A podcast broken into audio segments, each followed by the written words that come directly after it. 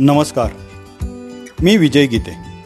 दैनिक देशदूच्या free पॉडकास्टमध्ये आपले सर्वांचे स्वागत. नाशिक बार असोसिएशन निवडणुकीत अध्यक्षपदी ॲडव्होकेट नितीन ठाकरे यांनी विजय मिळवत अध्यक्षपदाची हॅट्रिक केली आहे.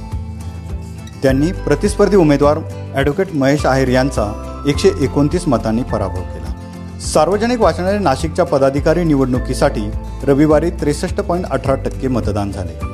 एकूण सहा हजार एकशे एकोणनव्वद आजीव सभासदांपैकी तीन हजार नऊशे चार जणांनी मतदानाचा हक्क बजावला.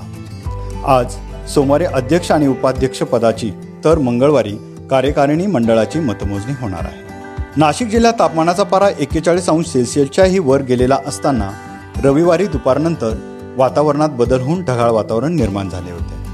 नाशिक तालुक्यातील शिलापूर परिसरात पावसाच्या हलक्या सरी कोसळल्या.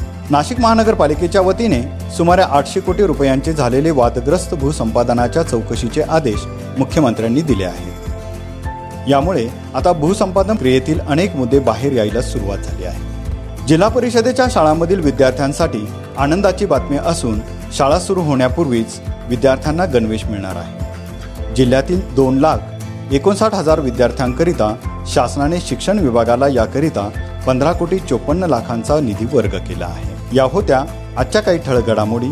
इतरही ताज्या बातम्या वाचण्यासाठी दैनिक देशदूतच्या देशदूत डॉट कॉम या वेबसाईटला भेट द्या. धन्यवाद.